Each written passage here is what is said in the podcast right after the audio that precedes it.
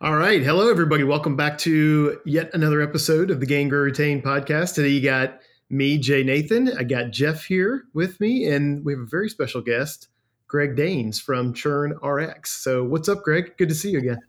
Hey, good to see you again. Thanks for having me. Yeah, man. Uh, really excited about this conversation. We've had some really good guests lately. Um, I would say that our uh, we had we had Matt Dixon on, from the guy who wrote the the the um, goodness Effortless yeah, experience. experience. Yeah, mm-hmm. And then he, he just wrote the, he just wrote a new book called The Jolt Effect. Yeah, The Challenger Sale. And what I love about people like Greg and Matt is that they just have tons of data. They're researchers at heart, and so Greg just released a um, I don't know, what do you call it, Greg? Maybe like a white paper. Is that the way it's to think bit, about yeah, it? Or white a, paper, ebook, yeah, something like ebook, that. a study on the ten customer churn benchmarks for SaaS leaders. And the thing that I love about this study, uh, Greg and I had a call a couple of weeks back uh, and went through some of his earlier stuff that he had published prior to this paper being released. But uh, the thing I love about it is that it challenges challenges traditional convention conventional thinking around churn and the sources of it and the reasons for it and what you do about it. And so I think as we strive to help customer success leaders become business leaders, first and foremost, uh, which I think is a comment like that is how you and I originally got hooked up on LinkedIn. Uh, I think this kind of data is super, super important. So anyway, I would love, well, Greg, why don't you just introduce yourself real quick to the audience and uh, and then we'll dive in and, and go from there. Yeah, no problem. So uh, my career actually got started as a founder C E O in the SaaS B two B space. And um, I built and exited a few companies, and Um, I got to that point where you do sometimes in your career where you think, what do I want to do the rest of my life, right? And I thought about it, and I, I realized, of course, that the most interesting problems are the hardest problems. So I, I you know, thought, well, what's the hardest thing I've ever done building a company? Everything's hard, like raising money and coming up with a product and going to market and hiring people and building a team, and like it's all hard. But I actually knew right away what the answer to that question was. I... In my experience, the hardest thing I ever did was to try to figure out how to make customers successful consistently and at scale. That's that's a really mm. tough nut to crack. And that's why, to me, it's the most interesting thing in business, actually. So I decided I would just do that the rest of my the rest of my career. And I, to be honest, I just can't get enough of it. It's it's absolutely compelling. So, so tell me, uh, tell us a little bit about who are the ki- kinds of companies that you work with, just to give everybody a little bit of context as to who you're engaging with on a day-to-day, week-to-week basis. Yeah, I mean, a lot of our a lot of our clients are companies like I built. They're they're they're probably ninety percent or eighty percent B two B SaaS companies. What's interesting though, and this is more of a recent trend, is is more companies that are either B two C or not really subscription. Um, you know, there's a lot of business models that are trying to figure out long-term customer retention that we don't think of as subscription businesses. Some of them are more like fulfillment businesses, right? Where it's like they want to send you the same thing every month, like, you know, d- fresh dog food or whatever. Um, but but even companies we would think of as very transactional have really started to obsess about this idea. I, I think I, I have to believe, and I'm sure you see this all the time, that that this this way of thinking about business, this this fundamental business model, which is exactly what it is. I mean, we say business model like how you set up your business, but it's an overall model. It's a big picture model, right? That that we want customers for life. I think that's really permeating every business. So we're starting to see more and more of that. But yeah, the dominant has been SaaS, tech, B two B. A lot of the problems that we that we dig into and that and in my case do a lot of research around ha- have to do are perfectly expressed with that kind of framing.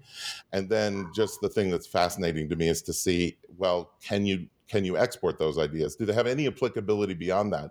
And it turns out, surprisingly, uh, in many cases they do. So, but that, yeah, that's, that that's, super- that's who we work for. Tends to be companies that are, you know, interested in increasing retention and, and looking at their playbooks and really want to take, to step back and take a data-driven approach. What do we really know? What is the data really telling us about our churn and, and retention? So that's, that's our focus. Yeah, no, that that's great. I mean, customer retention, actually that whole concept probably started in the B two C world where you were talking about repeat buyers, right?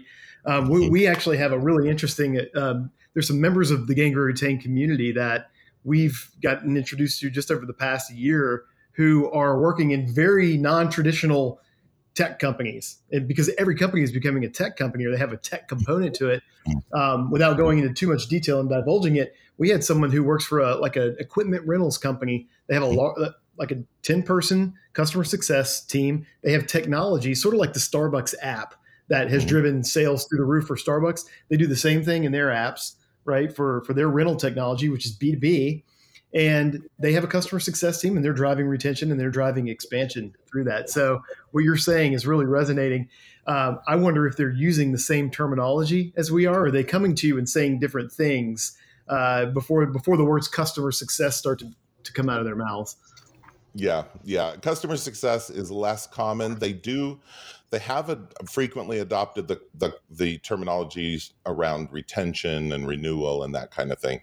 Um, So they're they're starting to be like they're starting to discover this. Like for instance, one one of the really interesting examples of this is the car wash industry, right? You got you got these subscriptions to a car wash, right? And it's like suddenly they've discovered that it matters a lot w- whether customers keep renewing, and like their whole model is based on it. So anyway, it's fascinating to see them kind of wake up and say, wait, we got to understand this. We got to unpack this, right? So anyway, yeah, yeah the, the terminology is sort of half and half. We start to see that leaking in there.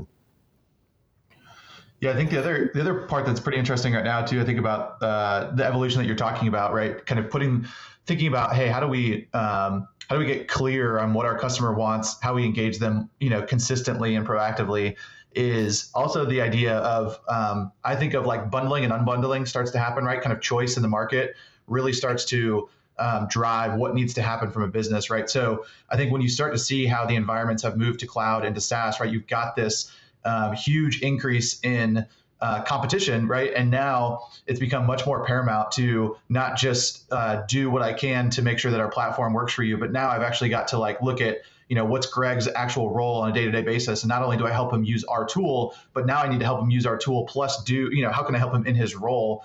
And um, I think this idea also is permeated because of that competition, right? Hey, I can switch I can switch for a lower cost than I used to be able to. Now there's solutions that are uh, much more, uh, almost becoming um, homogenized, right? Like every solution can almost do the exact same thing because software has become so such such a great uh, scalable factor. So I think like you're seeing that, I think drive, at least in the past couple of years, it seems like that's what's driven a lot of this need for, hey, how do we get back? Instead of just building the best product, I need to also think about this customer experience and how I, again, kind of put the customer in the middle of this experience. So right. And actually, I love the way you frame that, because one of the things that I think is really happening is kind of a bigger picture thing, which is that in a sense, our whole idea of business strategy has evolved, right? So we, like I'm, I'm a nerd. I go back and I look at where did this idea of business strategy even come from? And actually it emerged after the last World War as kind of a, a new discipline, a new concept, right? And it's no surprise that the that the concept was based on a metaphor of war. So everything in it was competition. So you probably are familiar with, you know, the Porter's Five Forces, and they're all mm-hmm. opposing, right, competitive dynamics, right? It's me versus my competitors versus my suppliers. And even this is the thing that I think shocks people today, but when you point it out, it kind of blows their mind. Even in, in Porter's Five Forces, the, the relationship with a cons- customer is represented in a rivalrous way. It's who has buying power versus selling power. It, it's really incredible. The entire metaphor is about war. And then, of course, that has evolved. And I don't think in a, I don't think in a way that's as intentional as, as you might guess it should. But eventually people, of course, realized, wait, those are not all the forces, right? Because basically, if you look at the five forces, it comes the, the winners, whoever's the best or whoever's the cheapest or some combination of that, right? Best product or cheapest product or best cheapest product or whatever, right? But it didn't have room for much more. And of course, it wasn't very long before people discovered there's something else that's not even accounted for in this, which is customer experience. That's not even in here, right? And and then, of course, almost... almost wholesale, it feels like overnight, but it probably took longer than I'm thinking. It, the whole world shifted in a sense of completely away from that model and toward the customer experience model.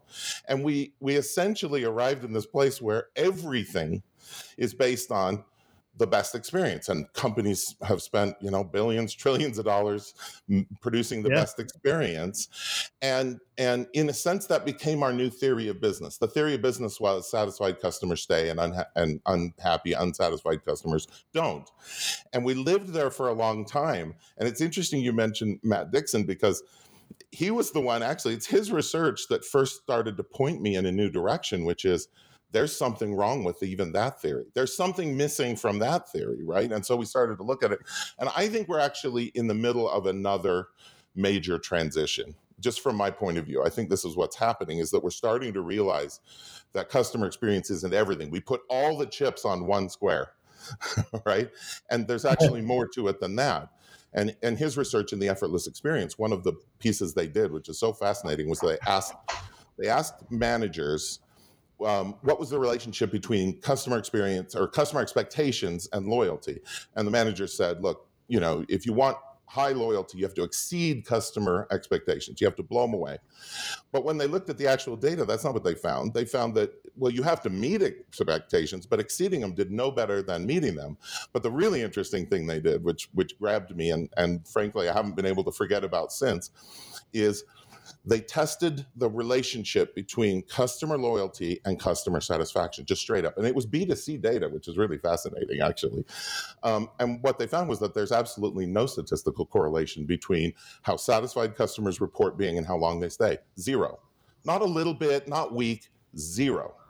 I thought, gosh, that's interesting.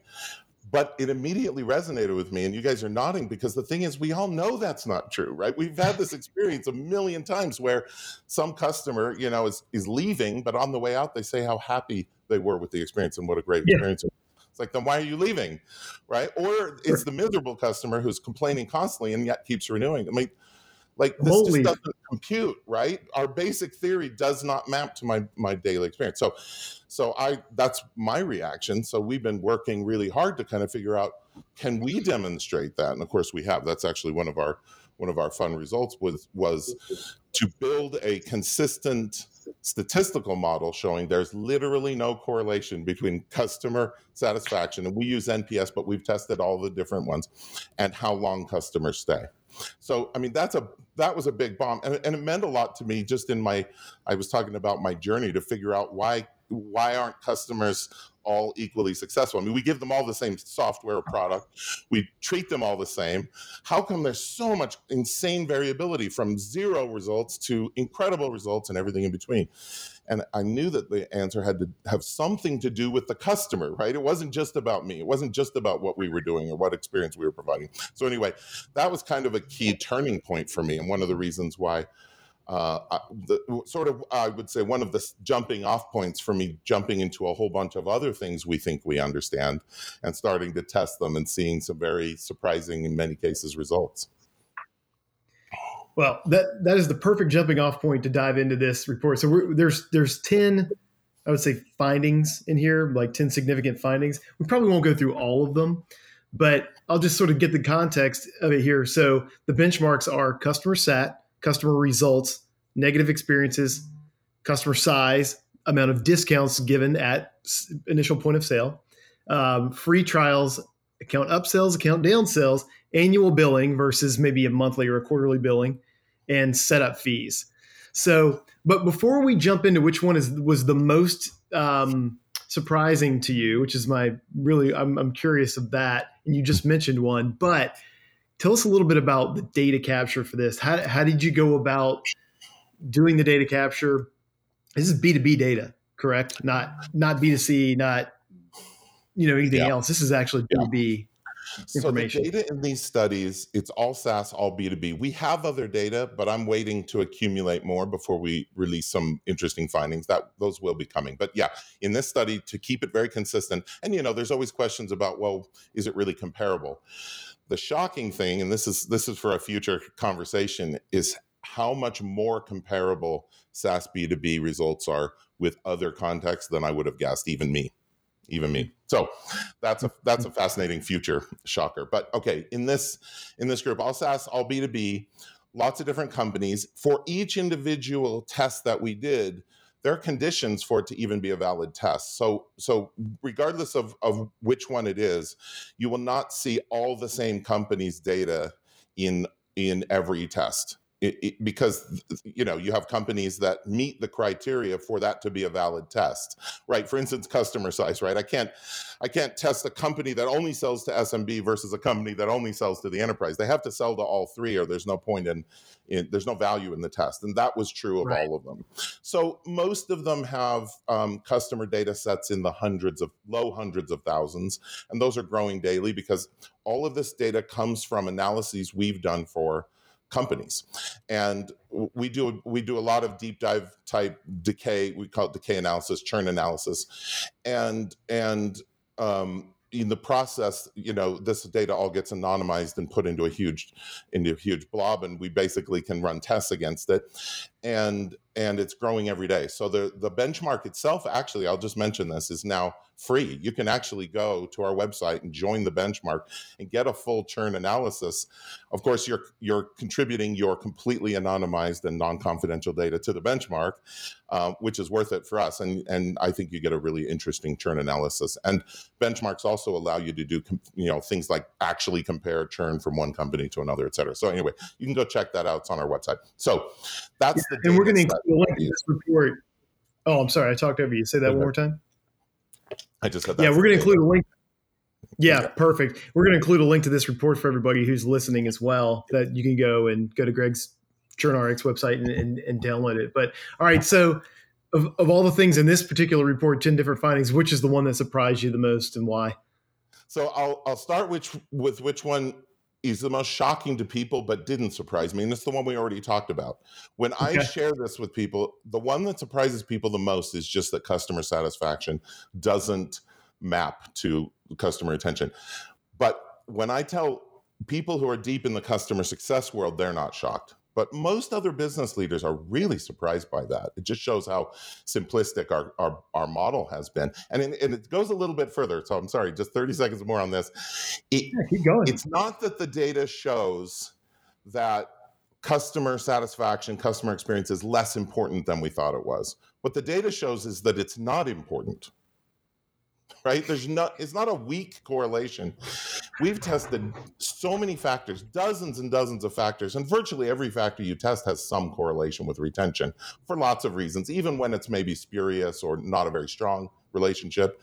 We've only ever tested one factor that never correlates, and that's customer satisfaction. So it's really, I mean, it's quite a profound finding, and it, of course, matches what Matt Dixon found in the Effortless Experience and other people have found in, in certain other situations. So, okay, what's the most shocking? Um, the one that surprised me the most, and shouldn't have, and it embarrasses me, but this is a great way to reveal kind of the layers of thinking that we that we have that we're not conscious of, and that was the downsell, the downsell data. Mm. So okay. what the downsell data showed was essentially that, look, look, we one of the things I had in my health scores, and most people have in their health scores in some way, is that if a customer asks to downgrade their account, that's a negative sign. That's a red. That's a red flag, right? They're at risk. Or at least it's one. It's one indicator the customer might be at risk. And it turns out that's actually the opposite of the truth. So when we test customers who've downsold or who've requested to downgrade their account to a lower spend level, their retention is actually significantly higher than customers who've never downsold or upsold. Because, of course, we have to pull out the upsell. I don't think it surprises anybody that customers who upsell stay longer, right? In in a sense, it's almost a circular argument. They're, the only way they could you know, upsell as if they were staying. We think it's a little bit more interesting than that because the data on upselling actually indicates that there's a causal element, meaning upsell is a component of the decision to retain.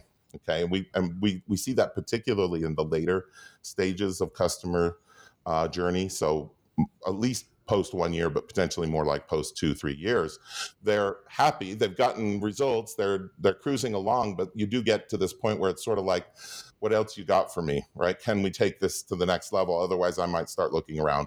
So we do think that upsells a, a, is a driver of retention, and particularly for long-term retention. But back to downsell. Like, the fascinating thing is that downselling customers stay, in most cases where we test this, they stay as long as upselling customers. And that's a multiple of customers who neither downsell or upsell. They're stable.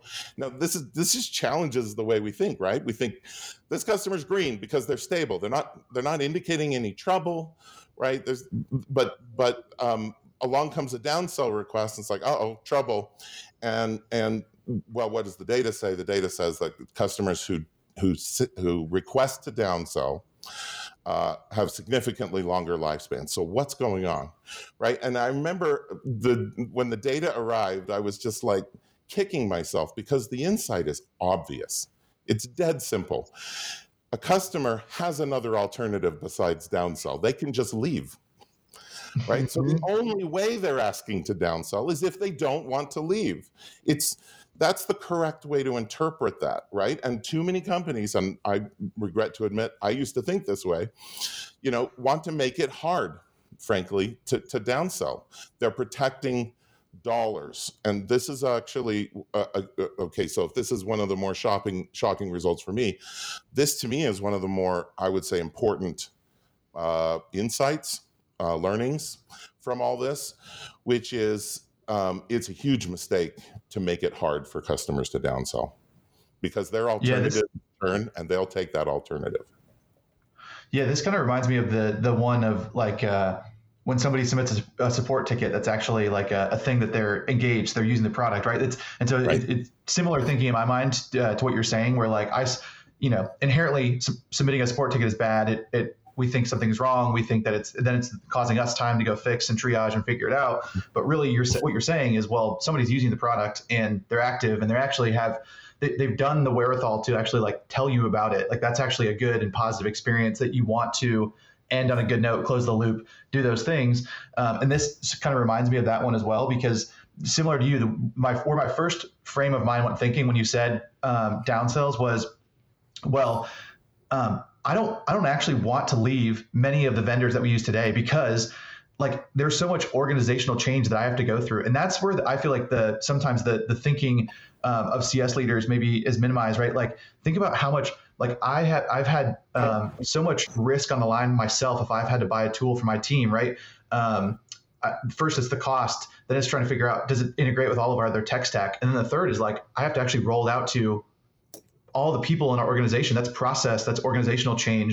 And now you're telling me that like, I'd have to go do all of that again if I want to move, or I could go back to the vendor and say, hey, do you mind, like I need to right size my account, you know, hey, we're going through this challenge. I'd like to get my, my level down. I'd much rather take that option than have to go do all the hard work of like moving to another vendor. So I, I think of it almost like that ticketing one which for me, where it's like, okay, now it's almost like the, it's like a false negative kind of thing uh, that like stands out now, as you just said it.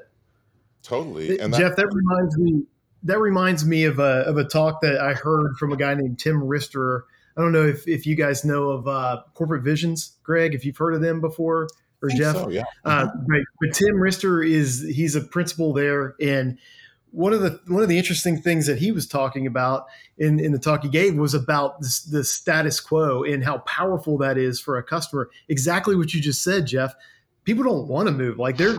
We're all biased to stay exactly where we are. So as long as you just don't give your customer reason to leave, they're probably going to stay, right? But you have to be careful in thinking about the competition. They could give your customer a reason to leave, right? Part of the reason people go to a different product or a different platform is because all products trend toward a platform kind of play. And if they have more value to offer for a lower overall cost and it's easier and less integrated, then maybe people will take them up on that offer.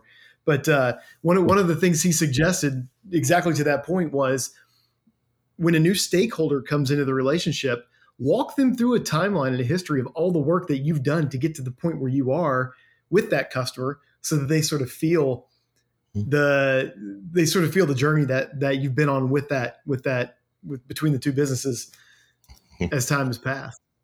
I think that's brilliant. And it it implies something which we just have to say out loud, which is customers don't always remember that.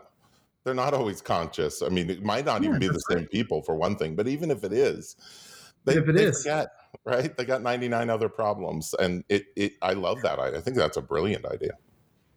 Yeah, that's that, that uh, reminds me too. I think um, I typically try and look for like Better Cloud puts out a benchmarking report about the number of tools that um, a SaaS company purchases themselves. So like, hey, we're a B two B tech company. They've got all this kind of data. At one point, this was, I think, about four or five years ago, it was thirty-seven products that a, a SaaS company would typically purchase on average. And I think now it's actually closer to seventy, I think, as the most one I just saw. So, I mean, similar to your point, uh, Greg, and I think the point Jay is making, right? Like, think about, like, I have seventy products that I potentially am using. You know, maybe I handle three to four of those, right? But, like, think about our I T teams that have to handle those renewals and negotiations. Like, we do not want to migrate seventy tools, right? Like, we do not want to try and move, um, like, sheer force across all those. So right. You, you anyway. know, I, I saw a, I saw a study similar to that just last week, and even despite the current economic condition, that number you said seventy. I what I read this week was more like hundred and some. It's actually projected to rise this year despite the economic challenges we have. So it's not, even in hard times, it's not getting better, right? It's it's getting more and more challenging. So, um, well, let me tell you what I thought was the most interesting finding in this. And then Jeff, I don't know if you have one, but I, I like your, I like, I like your perspective on this one, uh, Greg. The whole measuring results mm. result that you got. I mean, it's actually stark. So I'll try to outline it, and you could do a better job. But for companies that actually measured results of their customers, the customer success, despite whether the result was good or bad, the companies who measured results, period, had like almost, let's just call it five or six times the lifetime value on a half-life basis of the ones who didn't measure, again, whether it was good or bad. So can you talk about that one a little bit? Because that one surprised me. Yeah, not not only is it surprising, but this is the one that I think is the most important by, by a distance from all the findings. I think this, if there was only one finding you could have, this one, this this is it. Because I, you know, I just knocked down customer satisfaction, customer experience, then well, if it's not that, then what is it? We need a replacement theory. We need something compelling. And the answer is we've tested so many things, but by far and away, the most predictive factor we've ever tested is whether customers have measurable results. By far. Nothing even comes close. So I, I mean, I'm, I'm saying this is the replacement theory. This is the, so if we went from strategy is war, best product, cheapest product, to best experience, you know, wins, I think we're in that third wave, and I think it's results win. I think it's basically customer results are the determining uh, field of play in competition and, and in business strategy today. And I think companies that, well, at least in our experience, the ones that that bother to attempt to try to measure or at least even identify and measure customer results do vastly better in retention. So to your point, I think the part you thought was really interesting, correct me if I'm wrong, is just that measuring it all makes so different, so much difference. I mean, that's, that is interesting. I mean, I, I can't say that I knew that was coming when we saw that, right? Because, um, because it's like, I think it's easy to grok customers who get real results are going to stay longer than customers who don't. I mean, every time I say that, people are nodding their heads vigorously. And and I have to stop them sometimes and say, that sounds obvious, but five minutes ago, we all thought it was experience. So just to be clear, right? That's a big shift, even if it feels completely intuitive. It's still a radical shift. But then this other part, which is, what about this idea that it isn't even entirely just about whether they got results. A huge portion of it is whether they're measuring at all. So, by the way, I knew this was I knew this was an issue relatively late in my in my kind of operating career, but but I had a story that, that kind of brought this out, which is that I, I took over a situation in which there was, you know, a lot of churn, a lot of trouble. The, the the product was compelling, but there was a lot there was a lot of failure, right, going on. And I, I just went on a tour like a lot of new, you know, people who are leading this will do. They'll go out and like, you know, sit in the office and try to figure out what's going on. And and what I found was that the, the customers who were me- actively measuring the result they thought they were going to get and were getting no results, for some reason kept renewing. And I was just like, it's worse than you're not measuring. You know you're getting bad results. Like, like it's an established fact. It's right in front of us. Why? And I just started to ask that question. Why are you renewing? And actually, one of the customers said something which I think is profoundly impactful. He said, well, actually, you're the only vendor we work with who's actively measuring the results that we expect. We don't have another vendor that that even bothers to do that. They all assume we're doing it. They all assume that that's something we've got, you know, wired in. You guys at least are helping us with a serious problem that's hard to solve, and you're so sincere about it that you're literally measuring our results and you're willing to live with those. Like, that's not the way most vendors work. I think that's really interesting, right? Because what I think it is, is they're looking for signals that will ever work. Right? And and yeah. what possibly their judgment, their gut is right on this, that perhaps one of the best signals they'll ever get results is whether the company they're working with even bothers to measure them. And and I and you know, they could say, well, we haven't gotten good results with you and we're a year and a half in, so we're going to switch to someone else. But they know, and this is what that person told to me, they they know that when they switched, that other vendor doesn't even bother measuring. So what's their confidence that it will go any better there? And they're conscious of all the reasons it's difficult now. So that it's, in a sense, it, it, they're kind of smart. I think they're being really smart. I think they're, I think, right? Yeah, I mean, if they're measuring, then in your measuring and you're having those conversations, certainly they know that the whatever the barrier is to achieving those results is not just the product, right? I mean, the product yeah. is often made the scapegoat for process issues, change management issues, communication issues, ownership, and like sponsorship issues.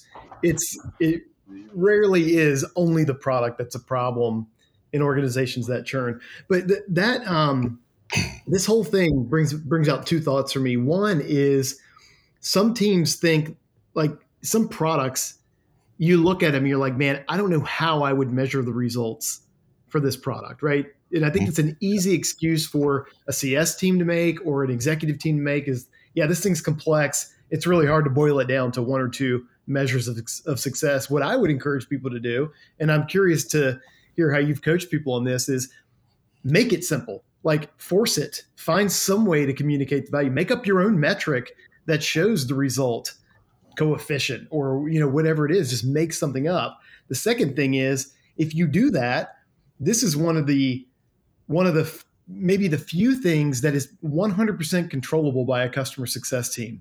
I can control whether I'm doing that work or not. Right now, I might have to go shift some other work around if I'm getting too far into the support world, but this is the important work. So, mm. curious, how, how yeah. have you coached companies to do these things? The way you said it is perfect. So let me just add some data to that to back up what you're saying. It's It's probably more common than not that you can't actually measure the ultimate value that customers have come to get. It's just so common. So if, if it's happening to you, guess what? You're in a very large club. Um, so then what do you do? Well, you said make it up. I say find a proxy. Maybe you have to yeah. make up a proxy, right? Yeah.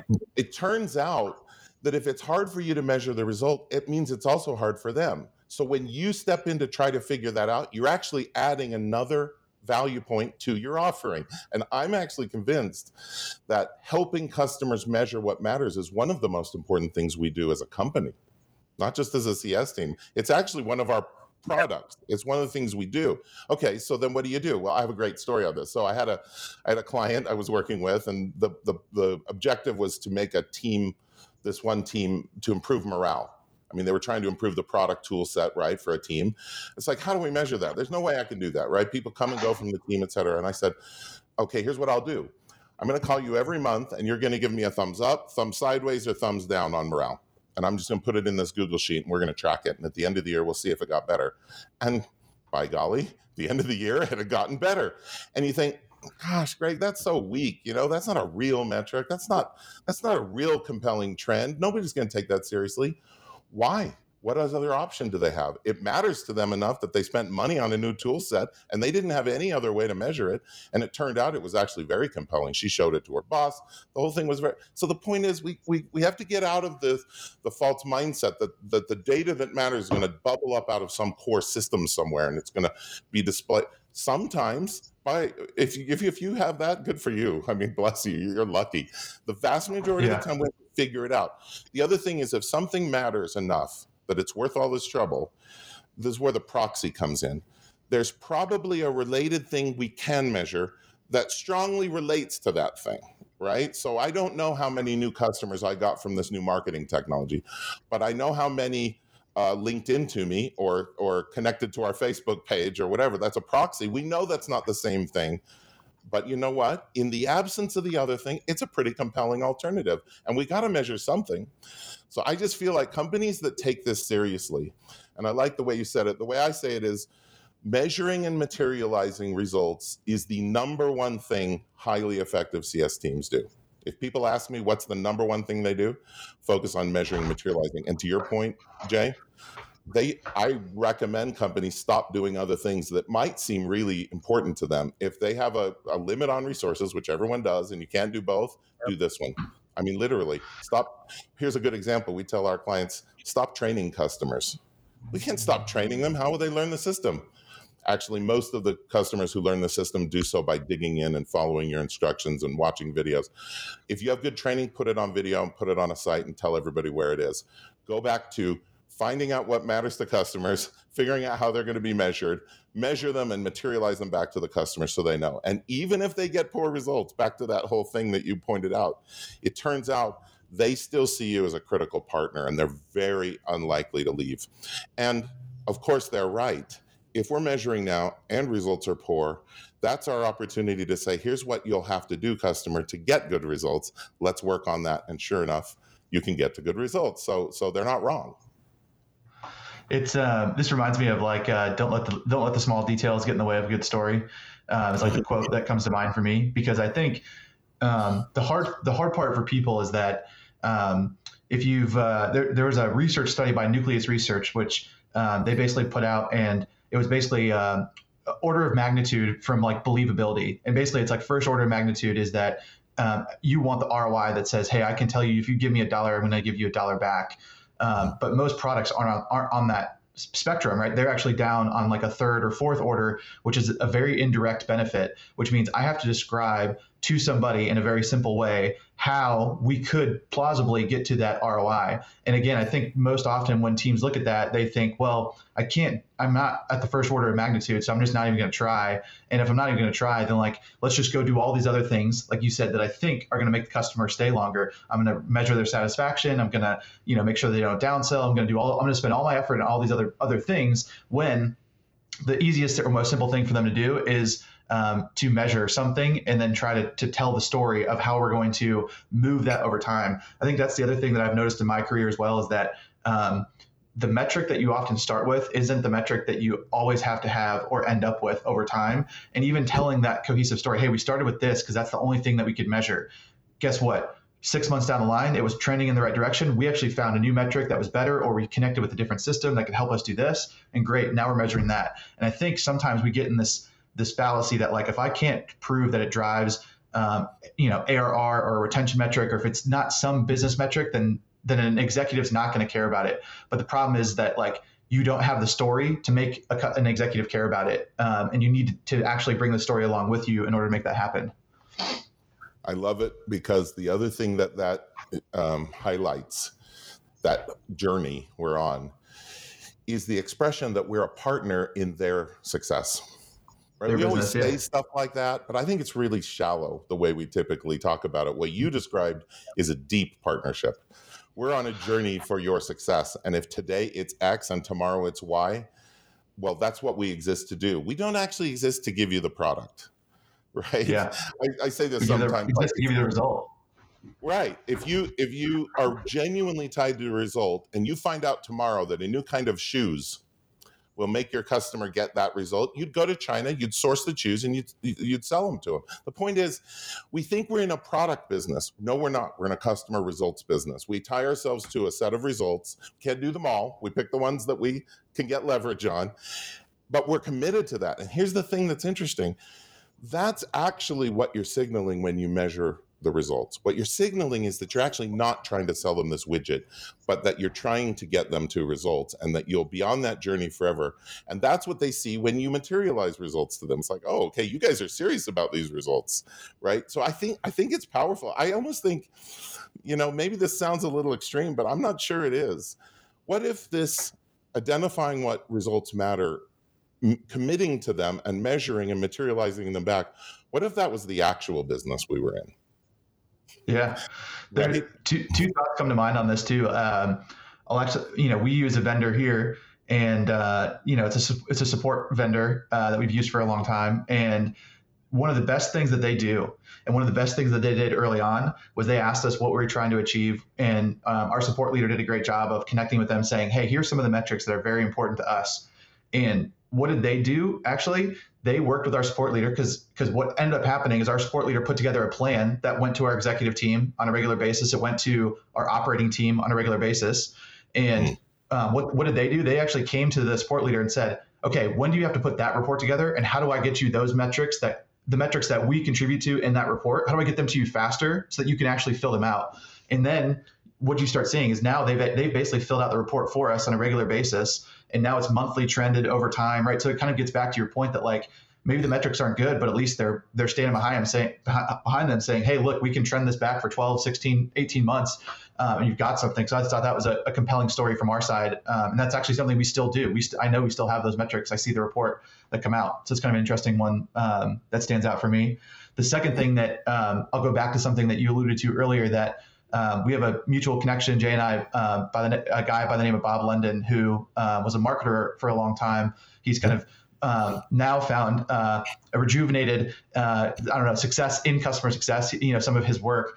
Um, but he put out this this uh, interesting quote the other day that I've, has stuck with me and just keeps ringing true, which is um, your customers do not grow up saying, I want to be a great software user. And this goes back to your point of, like, training, and, like, we get in this mindset that our our customer is using our product, and therefore I need to make them an expert at our product. When in fact, that is, like, the the fallacy of what you're trying to do. It's like they're you're trying to help them deliver the outcome. They do not have to be experts in your product in order to to deliver the outcome that they're trying to achieve.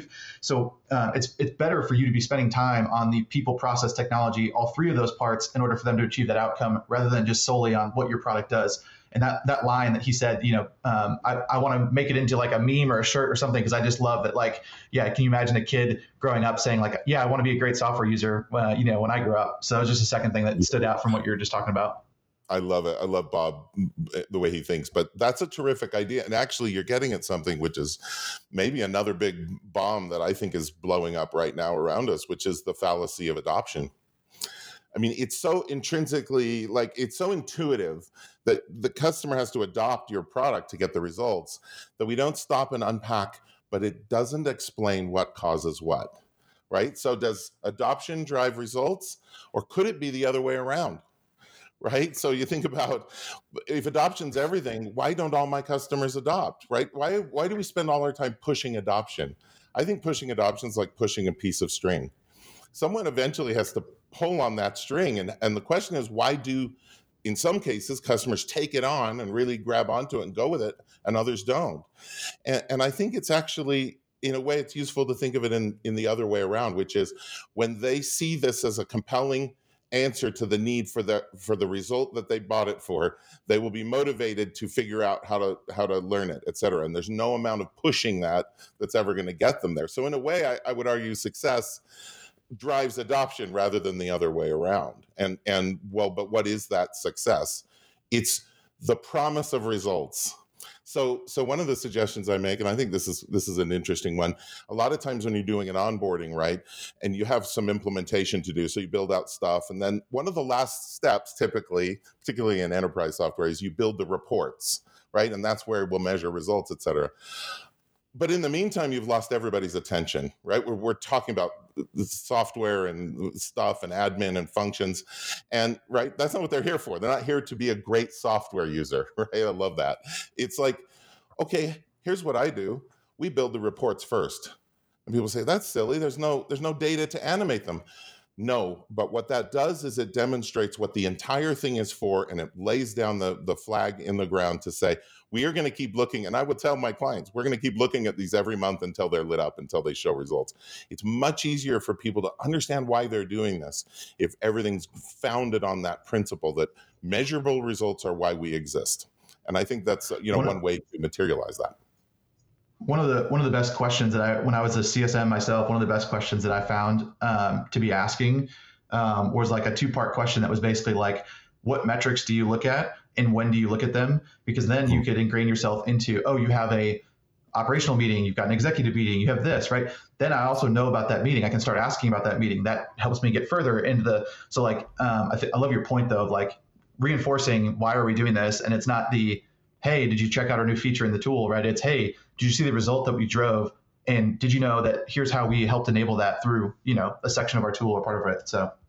Right, and once you've established that, then you're in a position to do the thing every C S person dreams of doing, which is, now I'm in, so I ask, what matters to you? How will it be measured? And then the third piece, what will you, the customer, have to do to achieve that? Right, now I'm in a position, because we laid those first two things down to say, here's what you'll have to do. Here's what the best customers do. Here's what successful customers do to get results. Instead of them saying, hey, where are my results? Come on, Jeff, show me. No, you'll get results when you make critical changes, and our expertise informs that. We'll tell you what you need to do. But it's all driven by, if those are the results you want and that's and that's important to your business, this is what you'll have to do. And that just shifts the whole table. I mean, as a, as a C S person, as uh, in any situation I'm working with clients, what I most want to do is change their behavior, because I know if they'll do certain things, they'll get good results, right? And this shifts it right into the correct frame. Now that we've agreed on what results matter, let us tell you how customers achieve that and what you'll have to do to achieve that. That's where I want to be, right? And every month, if we're looking at those same results, it's always back to, did you make this change? Oh, you didn't? Well, let's help you get that done, because that's how you're, and that's the position I want to be on, right? That's how, that's how we drive results. Absolutely. It reminds me, you know, the best customers that I've had in my entire career in SaaS have been, they've had really solid cultures themselves, cult- cultures that are performance oriented, that are outcomes oriented, and that are, they have teams that have retained for a long time. So it's almost like, you know, you want to go find customers that care enough to right size their contracts, to adopt the software appropriately, to sub- to report support cases, to pay annually instead of monthly, right? That it almost would inform the type of things that you look for in a prospective customer. And we all say that. It's very, very hard to do, right? Well, because yeah. we, we typically right. segment the market based on employee size or annual revenue or some other metric that you can see and feel. But that's actually a bigger predictor of whether a customer is going to be successful, in my experience, versus anything else that we do to, to, to all of right. our funds. Totally. And the reality is there aren't enough of them to go around. And so when we're dealing with a customer who doesn't meet those things, at least we're clear on what we have to help them do, right? They don't have yep. a change management culture. Well, let's share with them what the best companies do to affect change. If they don't have an ops team, we'll help build out their metrics. The point is, e- either way you win when you stop and do what you just said, which is to think through, what are those factors? What set of ingredients lead to success? This is why I always talk about, you know, we need to study our successful customers, not our failed customers. Anyway. Yeah. Well, it, it also reinforces to me that the funnel is not done when a deal closes. The funnel continues on, and there are so many more things you need to sort of build. And it's really a, a design thinking exercise, right? Yeah. And really designing strategies that work for different cohorts of your customers, no matter whether it's, you know, their their physical demographics or their psychographics, the way they operate as a business. Yeah, totally. So, well, yeah. Look, we could go on for another hour easily, and maybe we should at some other point, but I know we're out of time here. So, Greg, awesome, awesome to chat with you again. Um, where should we send people if uh, they want to learn more about you, your study, or ChurnRX? Well, they can go to my LinkedIn page. I publish a lot of this research and a lot of different ideas that comes out there. So it's just uh, LinkedIn slash Greg Daines. The other one is is our company ChurnRX, which is uh, I point you to that primarily because that's where you can join the free benchmark and get that churn analysis, but also, you know, download our our benchmark reports, et cetera, things that are useful. We also have another ebook on there, so it's some useful stuff, hopefully. Awesome. Well, I hope we get to see you again soon. Maybe at C S one hundred again this year. Yeah, we'll yeah, see. For sure. All right. And uh, appreciate your time and looking forward to to uh, more conversations like this. My pleasure. Thanks, guys. Hey, everybody. Jay here. Thanks for tuning into the podcast. You know, this started as a labor of love for Jeff and I a couple of years ago, and it's really turned into a movement around customer success and community, and we couldn't be more thrilled to be a part of it. Um, we grow this by word of mouth, so we'd, we'd love it if you're willing and you find value in what you hear on this podcast. Leave us a rating or a review on, on Apple Podcasts or Spotify. It'll help us grow and, and provide value to more customer success professionals. Also, if you haven't yet, please sign up for Gain, Grow, Retain, the online community. It's Gain Grow Retain dot com. You can meet other people, make one-on-one connections, share ideas, get ideas, grow your career ultimately. Um, Be on the lookout also for live events, both in person and virtual this year. We're excited to get back to that. And thanks for being part of the community. We look forward to talking to you soon.